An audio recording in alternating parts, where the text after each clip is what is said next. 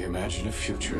We must consider this. Who would want me to be a part of their life? Hey, that's inappropriate. Will you make a choice now? We past talking. Where do you say we come in for my close up now? I'm done running. What was your favorite part? I'm a planner. Get back. Movie news Just don't like you no more. with Garrett Daly. You do like me. Good afternoon to you, Garrett. We are starting with an Irish story today. Yeah, we are. We're starting with a movie called The Miracle Club. Now, this stars Laura Linney, Maggie Smith, and Kathy Bates, Agnes O'Casey as well. And Sony Pictures Classics has moved in to pick up the rights for the film for the US, Latin America, and then another ter- another few territories around the world. So it's directed by Emmy nominee Thaddeus O'Sullivan, um, and the film was shot in Dublin last year. It's now in post production. So the interesting uh, kind of synopsis to the film. So uh, it's about the women of Ballygar, a village in outer Dublin, uh, who sort of taste freedom and escape the gauntlet of domestic life because uh, they want to win a pilgrimage to the sacred French town of Lourdes. So, Okay. having never left Dublin, um, the journey provides the heroines the chance to reflect on their lives, with each of the women in search of their own personal miracle. So, it sounds like a, a, a good, fun uh, storyline as well in terms of that cast. It's quite quite really a nice cast, yeah. And cast, actually, isn't it? Um, I spotted Laura Linney in Dublin last year, so that all makes sense now. That's why she was go. here and a great actress. Now, our next story today, it's sort of a documentary being turned into a film. Is that right? Yeah, so I mentioned Sony Picture Classics involved with the Miracle Club. It seems that uh, Searchlight Pictures, in this case, have going to turn a documentary into a narrative feature. So this is Okay. Fire of Love. Um, so this is a, very successful documentary because it won the jury prize at the Sundance Film Festival in 2022. It went on to be acquired by the National Geographic Documentary Films Division for release. It is now in the Oscar race for Best Documentary, Okay. and it's it's been touted really as a front runner. Uh, so, Fire Love is a film that tells the story of sort of scientific research and romance of uh, two filmmakers, Katia and Maurice Krafft, who who basically, I suppose, had filmed down through the years stunning footage of of their um, their research, and they were trying to document the dangers of volcanoes, and they got really close to so many of them, and they had lots of photographs and uh, hundreds of hours of footage, and you know they they they had this romance that sort of developed as well, and it's kind of captured in in some of that footage. But they did die in a volcanic eruption in 1991, and and the documentary assembled all this footage. So it's kind of the perfect formula for a live action feature film as well in terms of telling their romance Yeah. on screen. And Searchlight Pictures obviously see that this is possible, and now they've started the development of it. Very good. You some casting news for us?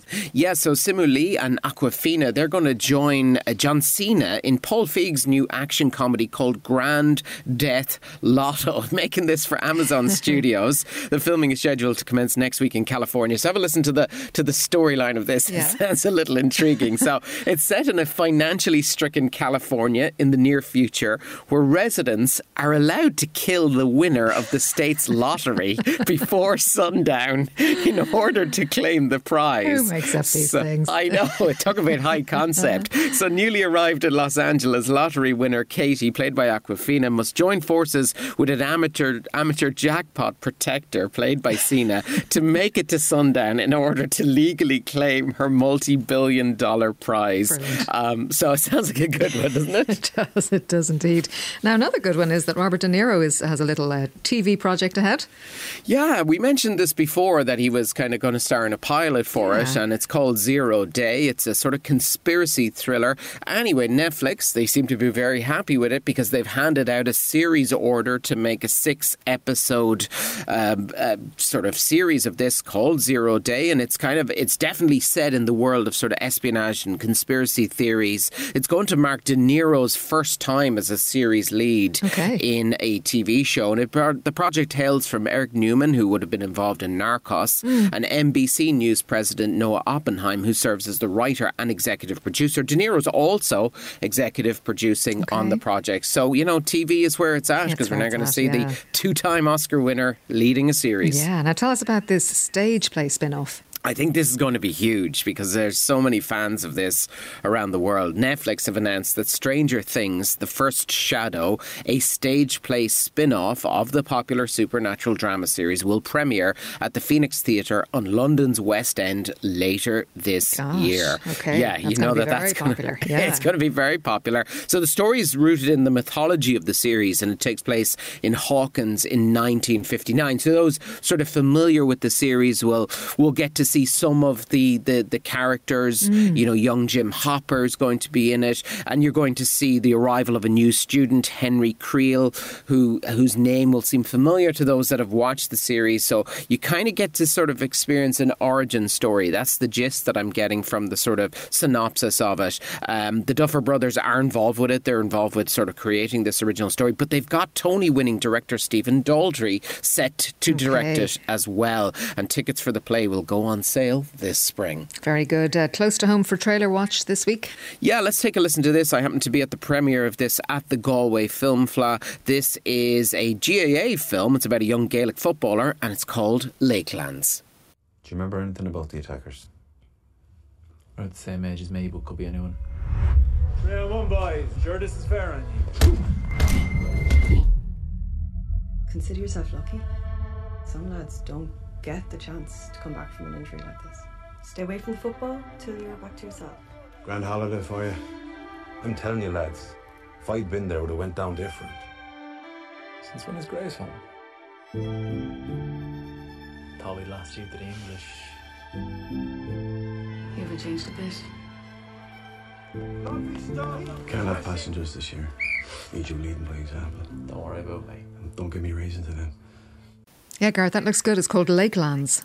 It's good. I suppose this is an area that hasn't really been explored in Irish cinema. You know, looking at a young Gaelic footballer who's struggling to come to terms with a career ending injury after an attack on a night out. What you've also got here, not only in terms of, of good talent behind the camera, but in front of the camera, Screen International's rising star uh, last month mentioned is Éanna Hardwicke, who plays the, the lead role in it. Danielle Galligan also starring in it as well. Gary Lydon, you heard his voice there in the trailer. So there's a good cast in it. And, you know, as this young footballer undertakes a search for his own identity in a small town, and that's what it really gets to the heart of here, you know, sort of small town Ireland. Um, you know, we see him sort of his identity and what he can do sort of on and off the pitch to terms of, of getting his, uh, his, his mental health really back in order as well. So it's going to be released in Irish and UK cinemas on the 5th of May. It's called 5th of May. Lakelands. That is Lakelands. Let's come to new releases in cinemas this weekend. We're going to kick off with Creed 3.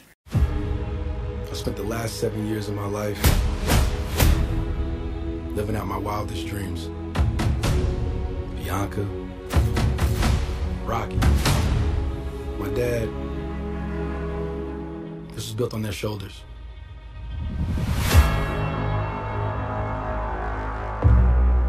Hey, my man, can I help you? Let me get an autograph. Nah, I ain't signing no autographs, but you get off my car. You don't remember me, huh? Yeah, that's Creed 3 and Michael B. Jordan acting and behind the camera on this one, Garrett.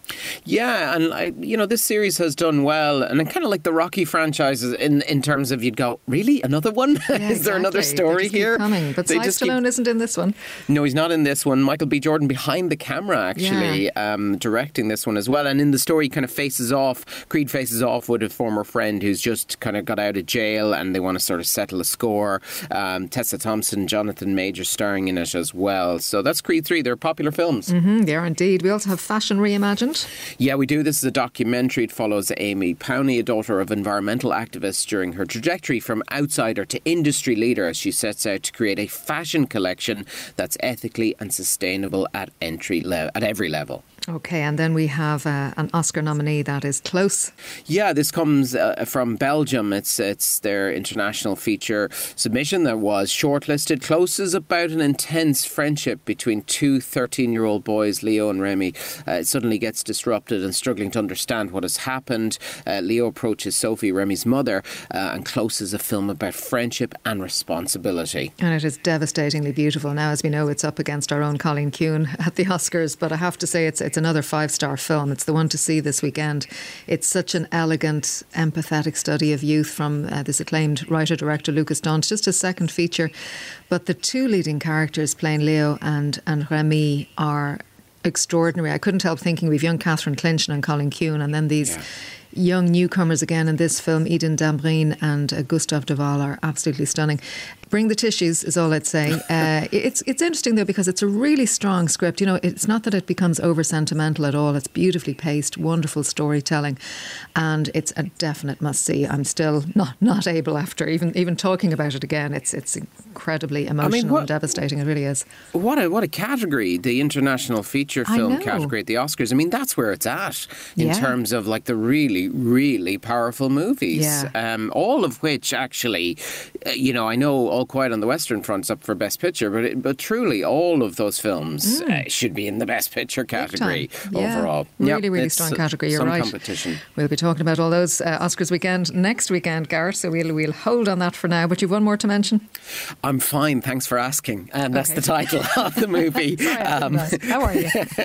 when a recently widowed mother becomes houseless, she convinces her eight year old daughter that they're only camping for fun while working to get them Mm. off the streets. Wesley Moss and uh, Kelley Kali star in this one. all right. What about a TV movie for us? Yeah, I liked this movie. Uh, this is about a faded television actor, Rick Dalton, and his stunt double, Cliff Booth, who strive to hang on to their careers during the final years of Hollywood's golden age in 1969 Los Angeles. And as they navigate the changing film industry they barely recognize anymore, they're drawn into the orbit of both ill fated rising star Sharon Tate and Charles Manson and his cult of followers. It's a drama from Quentin Tarantino, a wonderful cast Leonardo DiCaprio, Brad Pitt, Margot Robbie, Al Pacino. Once Upon a Time in Hollywood is on tonight on Channel 4 at 9 pm. It's an interesting one. It didn't all work for me, but I have to say you're right about the cast. I mean, Leonardo DiCaprio and Brad Pitt. I came out thinking these are like old time movie stars. It's like watching, you know, Robert Redford and Paul Newman together. They're really good in it, aren't they? They're really good, and there's not too many filmmakers that can get away with just sequences of Brad Pitt driving in his car for minutes on end. Yeah, he was so good in it. Okay, that's Once Upon a Time in Hollywood, uh, Channel 4 tonight at 9. Gareth, thanks a million. We're going to be talking Oscars next week, yeah? We will indeed. Looking forward to we'll it. to Thanks. Sadie. Thank you.